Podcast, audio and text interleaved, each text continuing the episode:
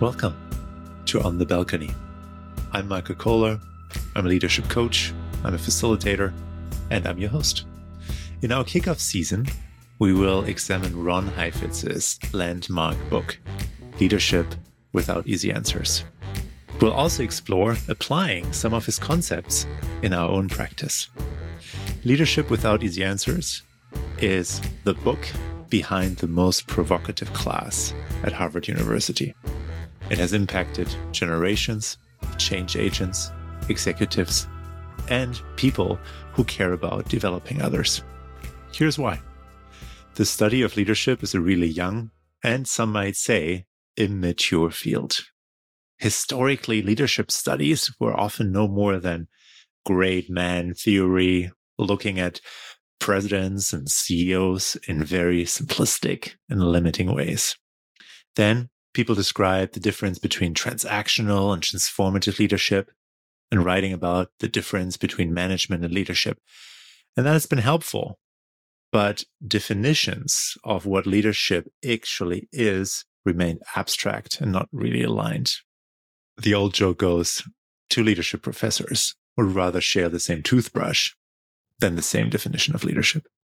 So then in the early 1990s, in a time of hope, after the Berlin Wall falls, the world is opening up. When Mandela becomes president and the IRA puts down weapons in Northern Ireland, at a time of despair, when we also see Serbia attack Sarajevo, the Rwandan genocide, and the Los Angeles race riots, Ron Heifetz writes a book about leadership that breaks away from what has been done before. And that really helps us to understand why some things are going well and other things are going really poorly in the world. And here we are today, 30 years later. And Heifetz's concepts remain relevant to our current hopes and despair around big challenges of the world. And these concepts are still pioneering. Here are three of the biggest of his ideas. One, leadership is a practice. It's a verb. It can be exercised from wherever you sit in the organizational chart or in your community, whether you have a lot of authority or little. Leadership is a choice you can exercise at any moment or not. There's no such thing as a great leader. There's only moments of great leadership. And it often comes from many places and many people. A second big idea is leadership mobilizes people to do difficult work. That is where the distinction between adaptive and technical challenges comes in. Different people have different terms, complex, complicated, and routine and wicked. But technical and adaptive give us a greater sense of what is required of people. Technical problems are routine problems where the problem is clear and the solution is clear, and all we need is expertise.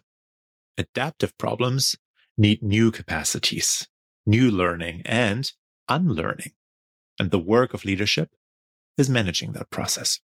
And the third big idea is in order to understand how to mobilize people, you need to understand the ecosystem and the different perspectives of the various stakeholders, including the ones that are resistant. Unlike what you may have heard before, it is not that people are resisting change. People love change if it's in their favor. Nobody gives back the winning lottery ticket or the room upgrade. What people resist is loss, real loss or perceived loss. And in order to understand why people are not making progress despite better knowledge, you need to understand their losses, material losses, loss of competence, identity, relationships, or loss of deeply held beliefs and ways of being. Managing loss is a core task in the practice of leadership. As a German, studying Heifetz and these three big ideas really, really helped me understand the rise of Nazi Germany and our efforts in dealing with our difficult past in a very different light. But let me pause here. This is as much lecture as you'll ever get in this show. I'll stop talking about the framework right now and instead share with you how we will engage with the material in this show which may be slightly different than what you expect. It will not be academic. It won't review or critique the whole content of the book or the adaptive leadership framework.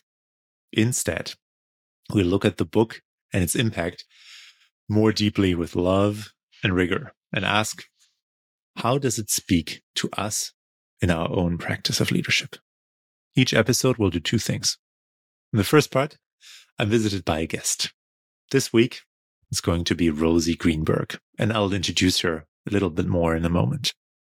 Rosi and every guest moving forward will bring a sliver of the text, and together we'll chew on it deeply for more insights and application. For those of you who are avid readers, I invite you to read along. Each episode will cover a chapter of the book, going in order from beginning to end. In the second half of the show, you can join me on my own developmental journey. I will go out to my colleagues and ask for some coaching around the question, where can I, Michael, practice more leadership? Today's episode, I'll be joined by my colleague Andy Cahill. That's a little later. All right, let's begin. I'd like to introduce you to my wonderful colleague and friend, Rosi Greenberg, to discuss the introduction in chapter one with the title Values and Leadership. We'll explore these chapters through the theme of silence. What does it mean to be in silence and to interpret silence? We'll talk about the intersection of silence and identity and also explore how silence can be a leadership intervention. Rosi is a leadership coach, an artist, and most of the times she combines these two practices in one, as she did when she co created the cover art of our podcast. On her website, she writes she spent 34 years trying to be less messy, but realized it's actually way funner to just embrace it. All the mess. I figured, as I embark on this new creative project, our podcast, something that can be also filled with mess, it felt only fitting to invite Rosi as my first guest. Quick heads up this episode includes language around challenges of racism and the Holocaust. Let's dive right in. Hi, Michael. hey, Rosi. Welcome. So good to see you. You too. Thank you. Hmm. Yeah, it's good to be here. So, we'll get started today, as we'll always get started, with a brief summary of the chapter. And, and today we're going to look at the introduction and chapter one of Leadership Without Easy Answers. And I'm curious to hear what ideas, what one or two ideas stood out, or three stood out for you, Rosi. Yeah, it feels like in the introduction, he's really grounding us in who he is and kind of where he's coming from and all of this and where the theory comes from.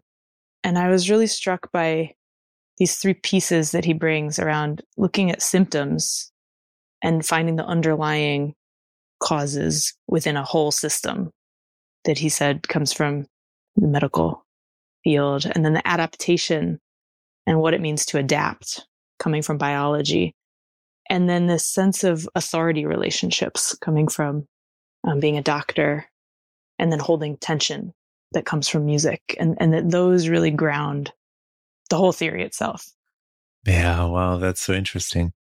It's almost like he's he's laying out the theory in a condensed version in that introduction in chapter one, right? And and you know, like you, you know it's coming, you know, deep dive, but like it's it's all already in there. Exactly, and I love how he does it it's so rooted in who he is and what he brings to it, and the positionality that he comes from. Yeah, I'll throw in like you know two additional pieces that kind of complement really with with what you say, which is like I think and, and really relate to like his core contributions in this field, which is really clarifying some distinctions in the field of leadership and kind of busting the, some of the myths uh, around leadership. The the first one is leadership is not personality. Leadership is not a set of tools. Leadership is not a role. You're not a leader, right? It's a practice, it's an activity, it's a verb, and it's not even influencing. It is mobilizing people to to to tackle tough problems. And you measure leadership by its impact. Do people make progress? Right. That that is like kind of the groundbreaking idea that that makes this book very different from many many other leadership theories. And then related to that, I feel like this whole question around values, the, the, this whole idea that leadership is not value free just because you're following someone doesn't mean they're leading. It doesn't mean they're, that, that this is going to a going going to have a good outcome, and really distinguishing this theory or this framework from from others in the field. Yeah, for sure. He starts teeing up adaptive challenges from technical problems.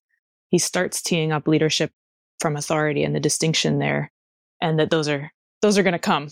But I think I think a really important piece of the adaptive work is is he's saying that adaptive work is helping people face their tough realities and helping change behaviors and values and helping people cope with losses in a really interesting way that differentiates him as you're saying from lots of other leadership books and texts that are out there. No, wow. So I, I want to circle back to what you just said about, you know, how he ties this to his own identities like his, his identity as a musician, his identity as a doctor, as a psychiatrist. In his later books, he'll he'll also pull in his other family identities: father, son, husband. And I'm curious, as you're joining me here today as the guest, what identities are you bringing to us as we examine this book? And I'll I'll share some of mine as well, because that may be that may hint us also to some of the biases we are bringing as we're examining this this chapter. So what's what's coming up for you, Rosi? Who who are you? Yeah, and I noticed he, he was using the word bias. And while I love that, it's also wisdom. It's the biases of kind of what are the lenses that we're using that both cloud our ability to see clearly, but that also create our ability to see what we do see. And so I think there's great, all of the wisdom in the framework is kind of coming from the ways that he sees. So my wisdom um, and my biases both come from um, being an artist. That's a really big one around this sense of creation and creating as an act being one of the most important things for me and the most important things in interactions with people is wanting to feel this kind of generative creativity and this sense that we can create the world that we want to see. So there's kind of a sense of of possibility and of drawing outside the lines that comes from being an artist. I think being an oldest daughter of a single mom who chose to be a single mom, who's a rabbi. And from this, uh, we call it an intimacy constellation, but an alternative queer family has really shaped the way that I see the world and the way that I see what belonging means and inside, outside, insidership and outsidership, maybe. And knowing that I felt deep belonging inside my family and had moments of belonging outside and and also moments of not belonging inside and outside and this sense of connection as a really important valence for me and a way of seeing the world and value that I hold. And my last my and last i'm giving myself three my third would be as an educator um, a teacher and and someone who really enables spaces of discovery and I won't say learning because learning has so much connotation in our lives as kind of banking learning, but but real discovery for people to explore new truths about themselves became true for me, both I guess throughout my career in education, that discovery, but also, you know, being a teacher of math in inner city Baltimore and of Arabic over the summers and now teaching adult education, leadership development. That's really important to me. Yeah, wow. What beautiful lenses to bring to this, and I'll I'll I'll, re- I'll relate to some of them. I, I resonate to some of them, even though in different ways. The educator is present here. I'm an educator too, and and still identify as a leadership educator. The tension around belonging and not belonging is there. A little bit of different different identity path, but you know, gay kid, grown up, in a pretty heteronormative religious environment and and seriously not belonging there and, and breaking out. And then the artist and like the artist in me is has a different expression. I'm i used to be a dancer i used to be like choreographer. So so i'm really connecting to that piece as well in in the sense of i think that what what draws me to your work rosi and i think is is is um what i find so inspiring. I think you have such a wonderful way of bringing the wisdom to use your word, the wisdom of art to leadership and leadership development. And, and I'm curious, I'd, I'd love to uncover some of these, these threads here. I'll just name an obvious one because the people listening to us can't hear it. We're both two white people, you know, in this conversation. And so is Heifetz. And so just naming the, the biases we are bringing, we may be bringing from that stance. And, you know, one important lens that I think is interesting for us to, ex- as we ex- explore the book throughout the season is what is coming up from different vantage points of identity vis-a-vis this framework. How does it resonate from different identities? And also what are some what are some edges, some frontiers we're, we're encountering? So I'll encourage my guests, I'll encourage you, Rosi, today as well, with the identities you're bringing to share with us, you know, what's, what's resonant, but also what's, at, at what stage are you, are you experiencing edges? Really, really appreciate that. And I'm grateful for you naming race in a white supremacist society. Also want to name that we are all assuming fairly middle class folks, cisgendered folks who have all been to and worked at Harvard, which is puts us in a very particular location. Mm-hmm. yeah, reading a book that was written at Harvard, and probably many more that you know we, we haven't even named yet. Um, so many. Those are the the salient ones in this moment that stand out to me. But I'm sure there's yeah yeah, yeah so gosh, if somebody's listening to this 30 years from now, who knows? Exactly. But I think that's a really important piece of, of Heifetz's work too, is that he's writing this 30 years ago. So I think that's a really important piece to just name and notice that he was located in that moment and we're located in this moment. And so whoever's located in whatever moments they're in listening to this, there's such an interesting interaction there that sometimes it gets to be really blame oriented, like, ah, he should have known. But I also think that there's there's just something really beautiful talking across those time spans and learning from all of them. Yeah, and then as we'll explore, some of these problems are pretty timeless and and pretty timely. So let's dive into that. One of the pieces that I'll ask my ask my guests every time is is to bring a bring a piece of text with them. And and the briefing here really is it's a short one, it's a sentence, it's a little quote, but something that really kind of moved you and that can be like all kinds of emotions. That can be on the pleasant, positive spectrum of like, I'm deeply moved by, by this, but it can also be like, wow, this is, this is causing some friction. This is causing some conflict in me. So I don't know what you brought, Rosi, but I'm curious to hear what it is. So what's your, what's your piece of text and would you read it to us?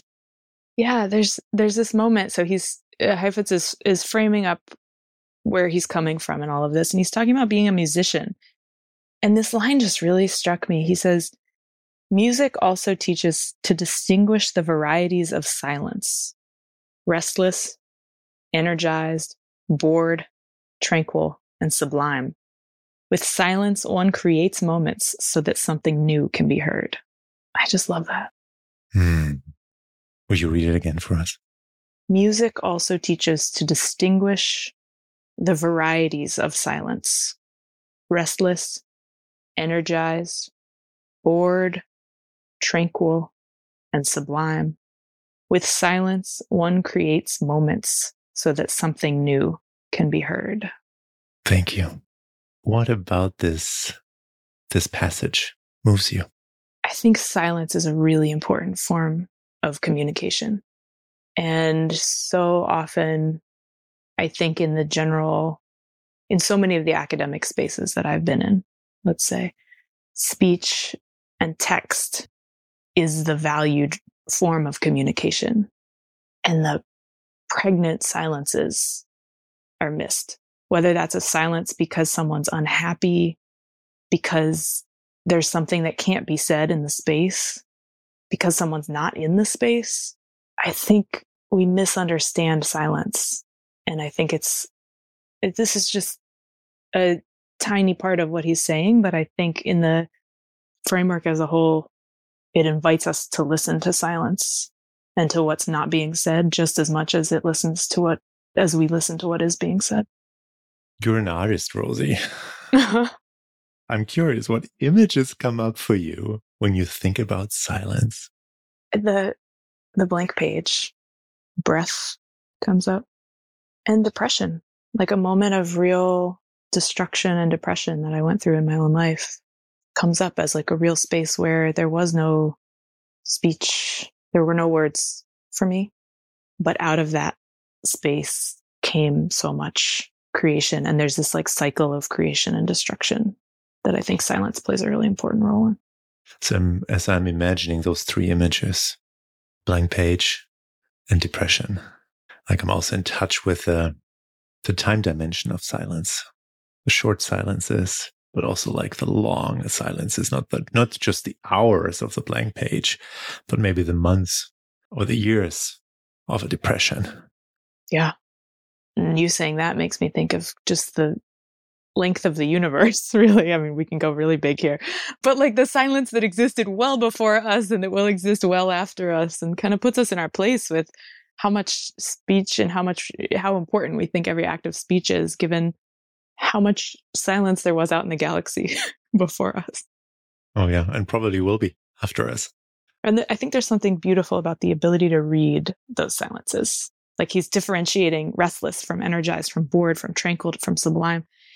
And there's something like about the quality of when we're exercising leadership, understanding those nuances and differences in the people that we're speaking to or not speaking to, and this like deeply human listening that happens in order to create something new. What what experiences have you had in your own life in that realm of like I'm sure you had many blank pages as an artist, but let's maybe be in the realm of of of think a little bit in the realm of like leadership as as addresses you know tough social challenges, and maybe there's a connection between artistry and leadership here. But like, what what what experience comes up for you as you think about those different versions of silence and you know mobilizing people to make progress?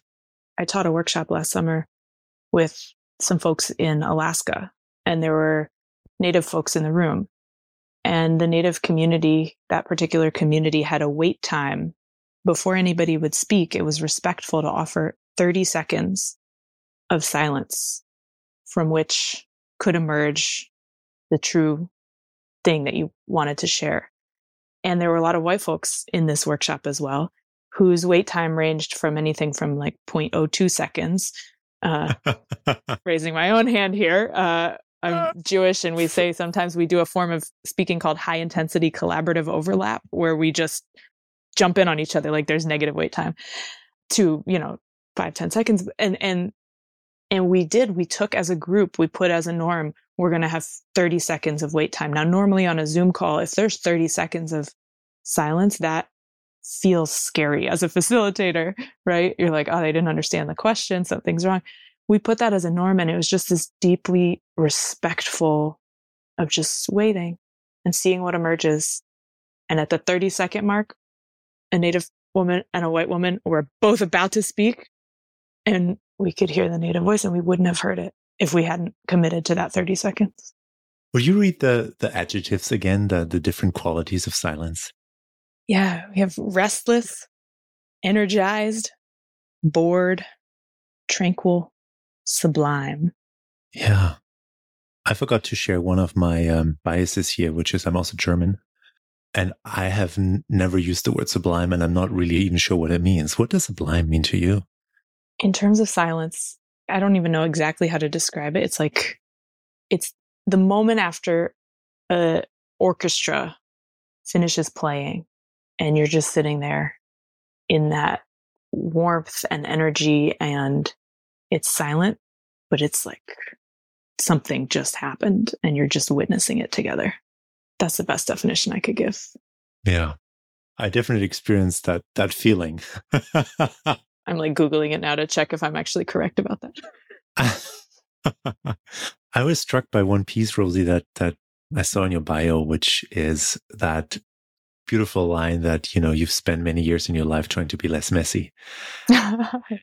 and like, you know, recently realizing like it's actually, you know, way funnier, but maybe also more impactful to lean into the mess and use it as a resource. So I'm, I'm curious, like what, what wisdom comes from your own experience with mess that, that we can import to the space of this tough leadership work that addresses the, the tough problems out there? I mean, I this became clear to me last year feeling really deeply depressed and I've had depression various stints throughout my life. Last year was particularly bad, as I think a lot of people in this country were pretty dark place at some point during the COVID period. But yeah, just feeling like, man, I don't know what I'm doing with my life. I don't know where I'm going. I, there were just, it felt like I had a million questions and no answers and no sense of self really. And the experience of people loving me through it. And then the ability to see that as a strength and see all those questions not as weaknesses or, or the questions of like, gosh, what's purpose? What do I care about? What do I want to do? How do I make an impact as like, I have to solve those, but it's the questions themselves that feel worthy to dig into and explore and create with. And, and I think that's the kind of, I used to think that like holding all those pieces meant that they had to come together in a perfect way into a puzzle um, with one picture. But now it's more like, oh, the pieces are really fun. Let me just hold all these different pieces and find more pieces and play with them. So it's it's been creating art out of that space combined with a lot of other things uh, that that has brought me more out of that into where I am. But um, holding that still is very much a part of me and like loving that as a part of me rather than trying to get rid of it. So as I'm bringing that inner wisdom into the world, into the tough, messy challenges here, I'm wondering what puzzle piece are you holding? What are you bringing? I think that a kind of a, a playfulness in the face of chaos. Yeah.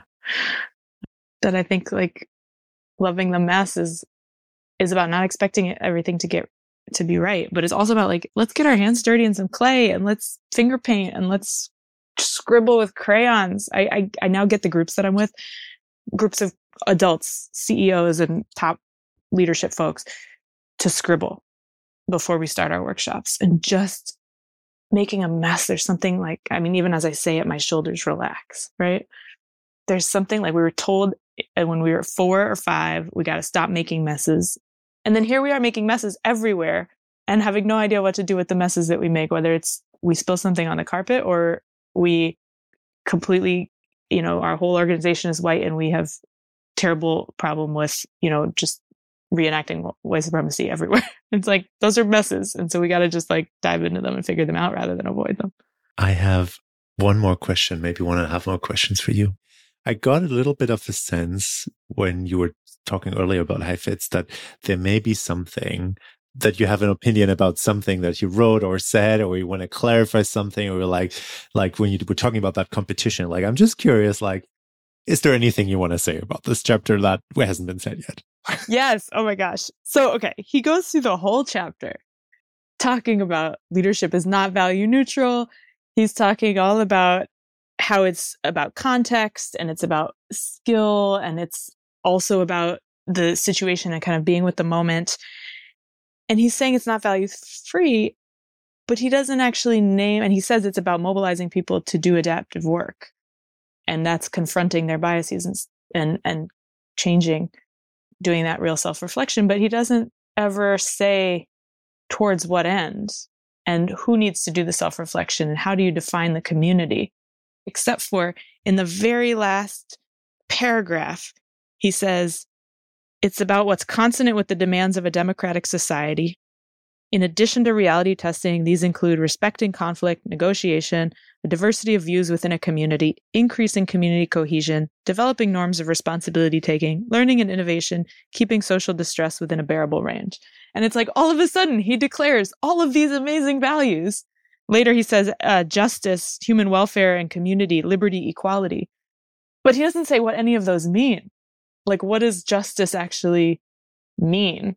And so he's saying it's not value free. And then he gives these just kind of headline values that happen to be the values of our time, but without saying where they come from, who decides, how does the actual interaction of them look and, and who gets to, who gets to make that call. So it felt like there was this real big question about, wait a minute, where do those come from and who says? And that just happens to be the values that our democratic current society says it holds. But that was my big, like, you don't get to do that.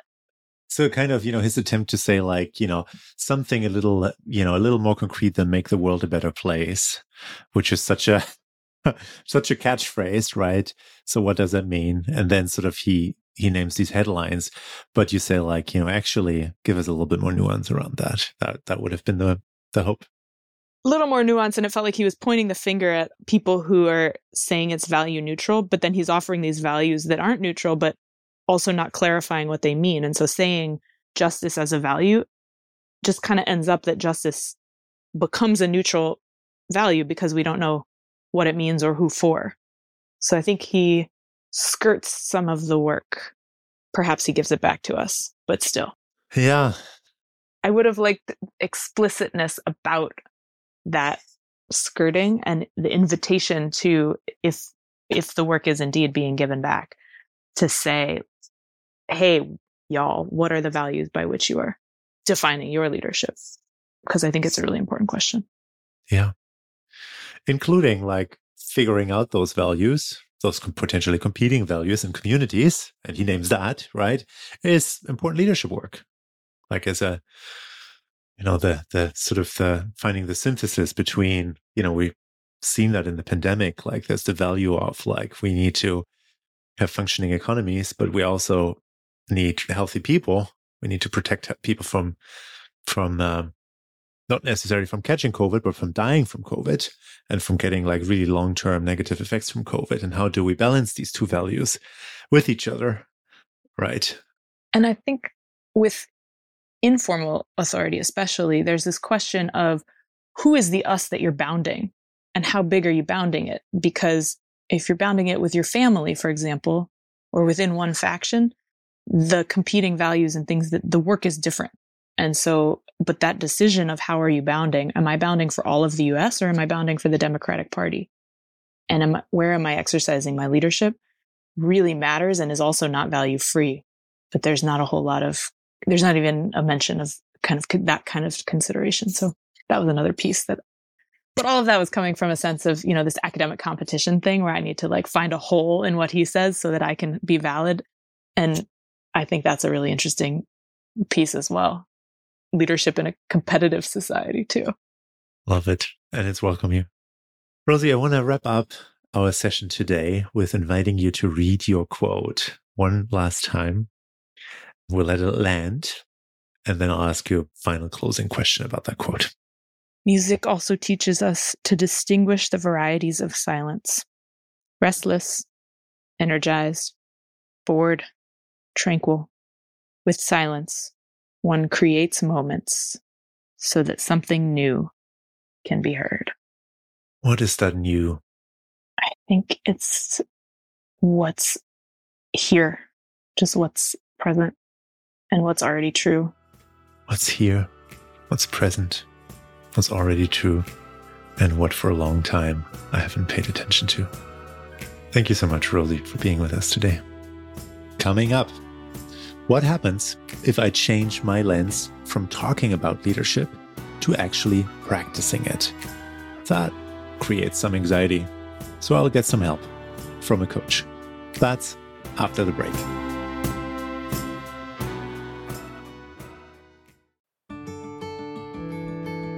Hey there, this is Andy, facilitator and executive coach at Konu. Thanks for tuning in to On the Balcony. Are you curious to learn more about how to exercise leadership or how to thrive in times of uncertainty and change? Over the next several months, Konu is hosting a series of virtual sessions designed to help you bring some of the ideas from this podcast into your work and your life. We'll explore key leadership distinctions that can help you mobilize people to make progress in times of change, regardless of your job title, your position, or your seniority. We'll also explore practices and mindset shifts that can help you stay anchored and grounded when the heat goes up and take care of yourself over the long haul so you don't burn out. You can learn more and sign up at konu.org slash events. And as a regular listener of this podcast, you can use the code BALCONY to waive your registration fee. That's konu.org slash events, and the registration code is BALCONY. Excited to see you there.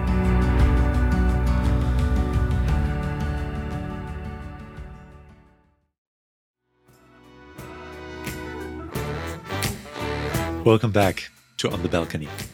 In the second part of each episode, we'll shift gears towards application.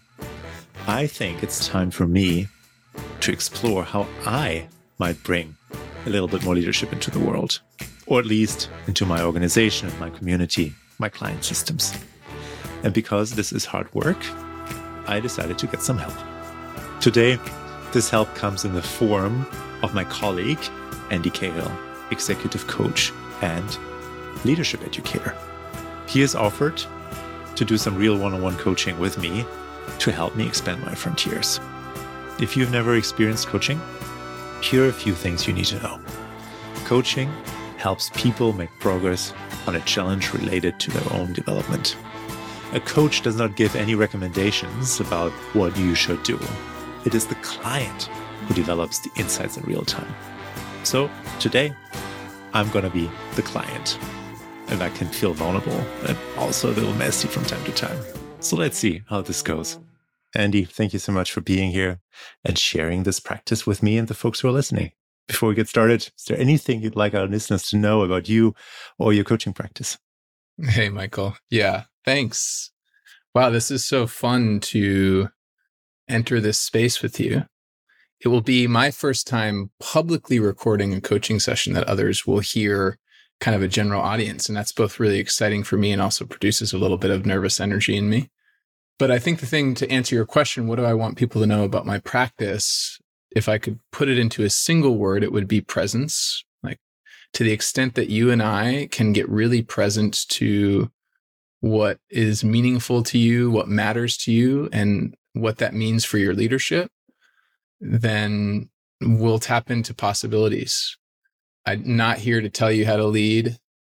I wouldn't even know how to tell you how to lead. I'm not here to give you advice or fix things for you. Um, my hope and my aspiration is that we can go deeper than we often get the chance to in the, the frenetic pace of our day to day lives. So that's that's what I try and bring into all of my coaching with my clients, and hope to bring that today here.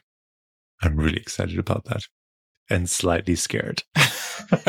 yeah, because you're recording. You're. It's like, yeah, we're all we're yeah. recording everything here. Yeah, I know. So Andy, I, I pass the reins over to you. You know, I'm I'm I'm in your hands in this coaching session. Okay.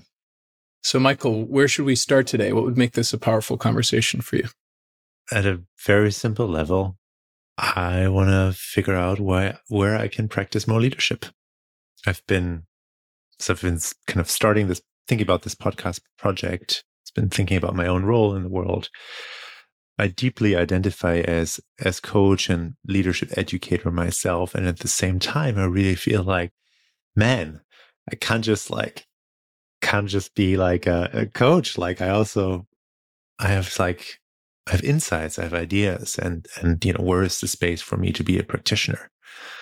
Like I used to be a dancer and like a choreographer, a coach for for dancers. And even though you know I love the the coaching as well, the practice really deeply informed it. So so that's kind of my my big question. Hmm. What's my leadership opportunity at this moment in the world? And how are you relating to that question? What's my leadership opportunity at this moment in the world? When you ask yourself that, what what comes into your awareness? Rosi and I in our conversation were talking a lot about silence and the role of silence and the the piece we didn't touch on a lot, barely I would say, is is, you know, where what are the leadership opportunities where I am silent instead of like speaking up? what are what are what are ways to like uh, lean into the tough challenges, bring in a voice? Maybe it's a little scary, but like what were where are these spaces? And um, and there's like two big themes. I mean, Heifetz like we'll we'll be talking about adaptive challenges, you know, the whole time as read this book, right? But like the two adaptive challenges that are pretty alive for me right now, where we are in the world, is you know one diversity, equity, inclusion, social justice, as it shows up in the organizations we work with, as it shows up in our own organization, as it shows up in society, in my life, in my my marriage and my family. Um, that's kind of that feels and feel closely related to my own identities. And then the second piece that I'm sitting with is, which is kind of this macro challenge out there. The whole whole world faces it. And I sit here and I honestly like really care about it. I have no clue what to do about it. and and I even see how I'm contributing to the mess with my like, you know, flights and you know, all of the I don't know, all of the things I'm I'm not doing, right? So those are like two themes. And I, I think kind of, you know, what what would be helpful for me to and I would say a coaching session today is like if I could even land on a on a good goal, if I could even land on something that that I could start working on and start like thinking about operationalizing uh, where I could explore my own frontiers and edges, that would be great. But but even like landing on that on that goal would would feel like progress because it's still like it still feels so huge. What what could I possibly do around you know racism? What could I possibly do around climate change? Like I, I don't even know where to start.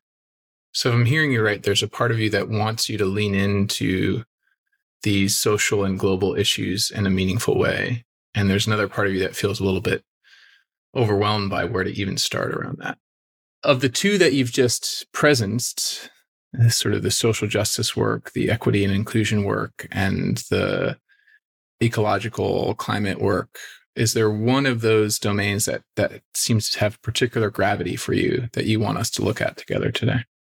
I think the if I were just talking about like emotional pull, like I think the social justice stuff is more more meaningful and I think that's part of the problem with the climate crisis, right? It's it's there, but it's also like until you sit, you know, next to a burning forest and need to evacuate from your house, the urgency is not as close, right? And and I have friends who experience that and and for them the urgency is very high. So so just because my own primary experience is not as intense, it doesn't mean it's not it's not also acute. So so as you attend to the part of you that's saying, just because this isn't acute for me, it doesn't mean it's not acute. Doesn't mean it's not real. And you also attend to the part of you that feels the emotional pull towards the social justice work. As you just tune into each of those parts, are there is there one that seems to be speaking to you a little more loudly or needing a little more attention or asking a bit more of you in this moment right here? I wish we could do both. And maybe there's a way to do both. Maybe there's a way to journey, like on my journey to attend to both. But I, I also understand that we need to zoom in on one. um, but I just want to name the laws. Yes. Yes. Yeah. I am asking you to make a choice, and the choice is for right now, not for your lifetime. Let's take social justice. Okay. And maybe in the spirit of acknowledging the loss and acknowledging the part of you that's going like, hey, we can't just always go to what's closest and easiest. If it feels all right, you could just take a moment to breathe with that and let yourself know that you're going to find a way to address your relationship to the question of climate change when the time is right. And when that feels complete, then we'll go to social justice. Yeah. And even maybe even stronger. Like, I think I want to make a commitment to circling back to the climate change question as I'm journeying through this season here and think about what am I learning? Like if, if as I'm focusing on social justice, was it what am I learning in that domain that I could transfer to the climate change adaptive challenge? Beautiful. And knowing what you know about yourself, is there anything you need to do right now to ensure that you'll follow through on that commitment that you've just made? I just need, need to, I just need to write myself a reminder, I guess. Yeah. I look forward to seeing what emerges from that, that thought line and that thread. So let's now honor the emotional pull you feel towards this question of social justice. Where is that pulling you? How is that pulling?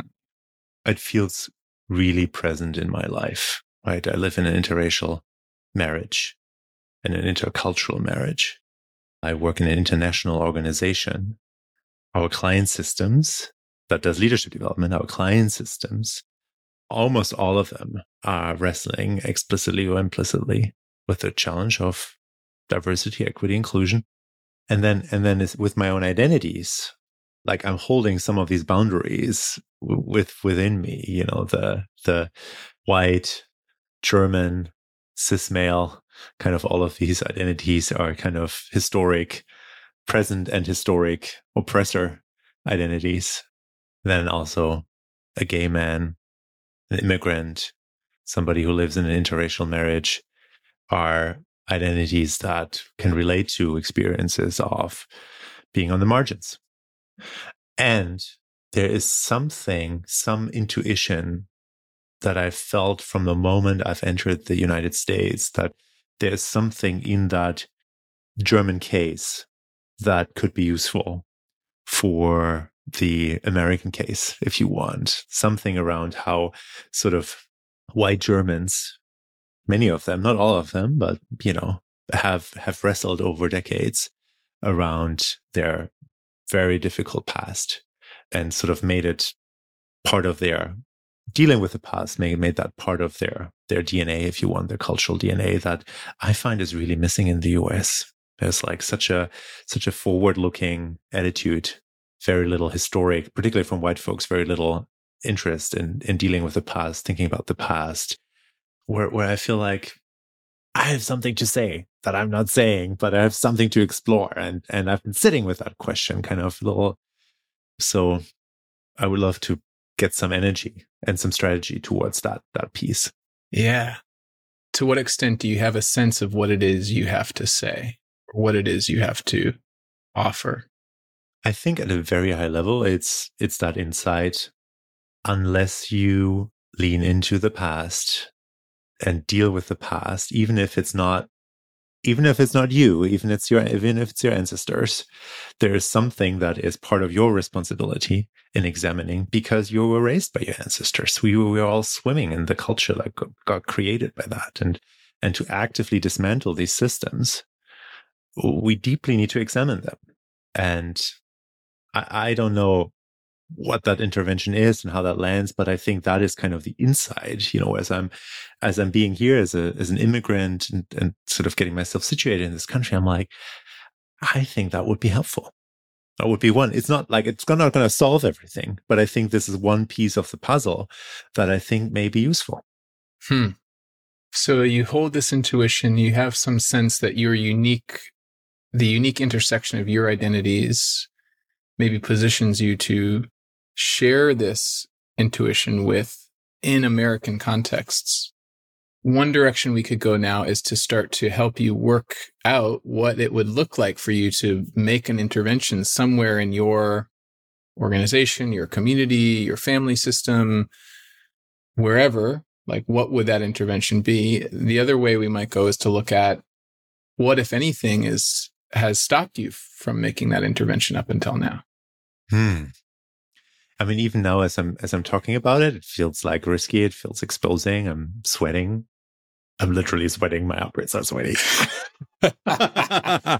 Right. So there's something yeah. there around that that resistance. So I would love to brainstorm with you at some stage and also for myself about what that could look like and what that could be. But like, but like, I I think it's that's that's where maybe we could spend a few more minutes today to like think like what's going on there? What's what's holding me back to yeah.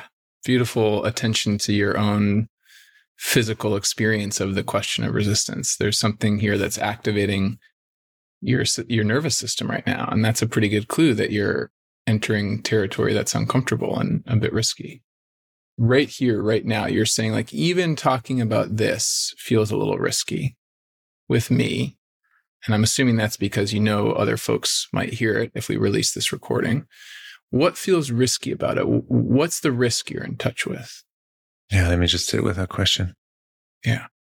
So the first thought that comes to mind is there's so many ways I could be wrong. I'm not a historian. I only have my lived experience as a German growing up. First of all, the German case is not pretty, right? As ugly as Germany's history is, as ugly as also the the dealing with the history. Like it's it's like we sometimes say like, well, the Germans leaned into their past, but like you know, the Germans, no. Like there's parts of Germany, there's we have still a lot of anti-Semitism, xenophobia, racism in Germany uh, these days. So like you know, who are we to like say like you know, look at us, right? So that is that is certainly like there's a worry that that it will come across as, you know, I'm here like preaching or teaching, like, which is not not the intuition, but it could be the impact, uh, or not the intention. It could be the impact, right? That's, that's one piece. second piece is how else could I be wrong? Is contexts are different, right? Racism in America is very different to, you know, Nazi Germany. There's like people have have started to like draw some connections around the systemic natures and the know, love that that book Caste. Uh, reading that book Caste, that was drawing some of these connections was fascinating for me to to explore. But then again, like it's also it is also very different, and in a way, all of these experiences are very unique and hard to compare and contrast and, and build from. So that's kind of this the second anxiety that people will say like, "Hey, this is great for Germany, but it doesn't. It's not relevant here because that, those are the the reasons." And then the third thing, Andy, is I mean, this is triggering. This is hard for people to lean into. I mean, I didn't have a a face to face with my grandparents to have these conversations with them. I had them in my heart and with my parents and with my peers, but then I visited the, you know, memorial sites or the termination camps, but like asking people to say like, Hey, what did your grandparents do? And how were they contributing to like um, you know that that is really triggering work. And i think in a way it's necessary but i have like i'm like also scared about that because because like here here here comes the here comes like i haven't thought about that yet but like i'm an immigrant in this country and and i, I also want to belong. I don't want to come here and alienate everybody who i also want to right? So so what is that right mix between you have a voice exercising caution. Michael, you're not an expert. You have another voice slowing you down. It might not be appropriate in this context. You just might not translate. And you have a third voice. It sounds like really protecting you against triggering emotion around this very charged issue because you want to belong here and be home here. And as you get in touch with those those sort of three forces, all in their own way, working to keep you from making an intervention, is there one in particular that if we helped you get some space around, you might feel 10% more able to try out an, ex- an experiment or a leadership intervention in this space? Let's start with the belonging one, the last one. Yeah, that one felt like the most charged where do you know like it's likely that that fear of belonging lives somewhere in or around your body can you get in touch with that anywhere in your in your physical experience? It's in the heart. I'm touching my heart. Yeah. And what does it feel like uh, in your heart as you get in touch with that that energy of keeping you safe and helping you belong? Like warm, but also like a little fragile, a little delicate, a little vulnerable. Mm-hmm. So maybe just take a moment. You're already there, but really take a moment to connect your hand to your heart and with as much compassion and non judgment as you can muster, gently bring your conscious attention here to your heart, where you feel this fragility and this warmth. And as you bring your attention there, notice if there are any other sensations or emotions or thought patterns that start to come up. Anything else that's here for you? Man, my heart is also racing. It's like beating. It's like, boom, boom, boom, boom. yeah. As you feel that racing, are there any accompanying images or emotions or thought patterns that are arising? You know, Andy, it kind of feels right. It feels like this is where it belongs. Mm. I'm struck by a moment ago you talking about the fear of losing belonging. And in this moment, you're in touch with this is where it belongs. And I wonder as you just presence yourself to the rightness, that this is where it belongs. What what becomes possible for you now that wasn't possible five minutes ago when you're only speaking to the fear? Like the belonging i'm actually looking for is the belonging that is generated that is created in that that moment of really getting to know people really deeply connecting with them including the non so pretty sides. I mean that's the belonging i want. I want to hear the stories the complexity the you know, that's like, I don't need the superficial, like, yay, everything is great. Everything is all right. Like, I, that's not the belonging I'm looking for, anyways. yeah. That's beautiful. And as you get in touch with that level of belonging that actually you have a need for, that, that inspires and motivates you, is there somewhere in your life where if you were to move towards this issue of social justice, and make the risk of talking about the past or history or healing like where might where are you called to make that take that risk in service of deeper belonging? Oh this is beautiful Andy. This makes me very happy. I think i have an experiment i can try the next next week which is entering conversations with people that i feel close to. Like i'm seeing a couple of friends this weekend that come over for a barbecue to my place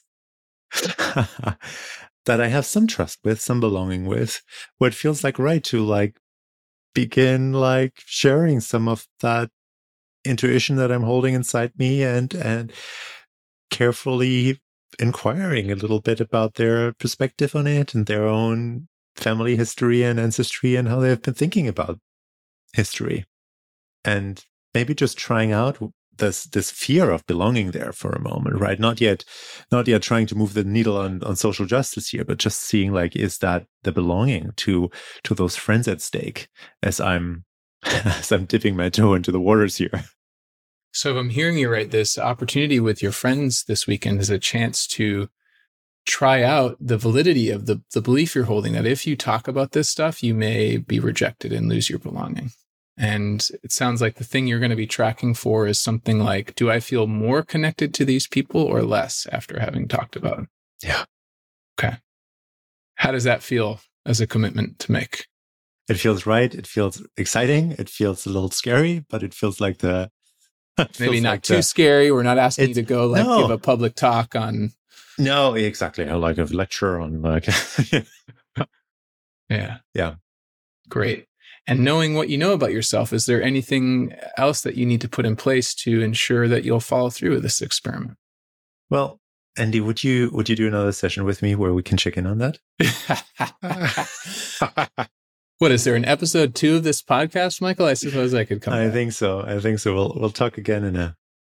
It would be it would be great to check in and no seriously it would be great. You know, I mean we're we're not just talking on this podcast. You're also a colleague, and it would be yeah. great to continue to be in conversation with you about it.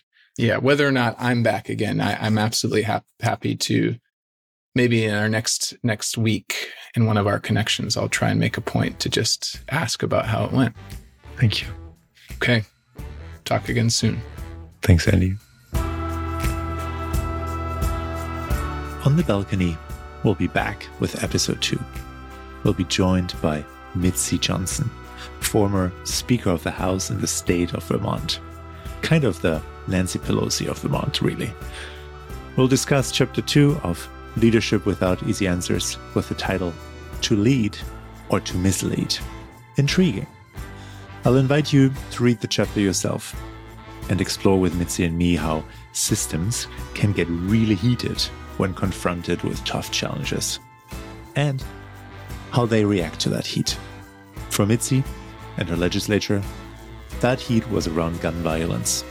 Here's a preview on how it felt when the police caught a potential shooter in the state of Vermont. All of these social problems compounded in one place that just became this cauldron that was simmering anger. And that's the moment that knocked me out of equilibrium. And, uh, and I remember forwarding that those affidavits to my leadership team saying, read these carefully, hug the people you love, and come back Monday morning. That was a Friday afternoon that I sent it, like, come back Monday morning, being ready to work our tails off. And I had an unexpected partner in the Republican governor who was a lifelong gun owner. Also, Andy will join me again to debrief my experiment and help me continue to work on my leadership challenge. If you like the show, press the subscribe button and leave a review. That helps others to connect to this really powerful framework. On the Balcony is brought to you by Konum, growing and provoking leadership. We're produced by Podigy, editing Riley Byrne, Daniel Link, Tim O'Brien, Christy Parrott, and Emily Weiner. Cover art by Kenneth Amojo and Rosi Greenberg. Our music is called Change in Blue by Hannah Gill and the hours. Thanks for listening. We'll see you for episode two on the balcony.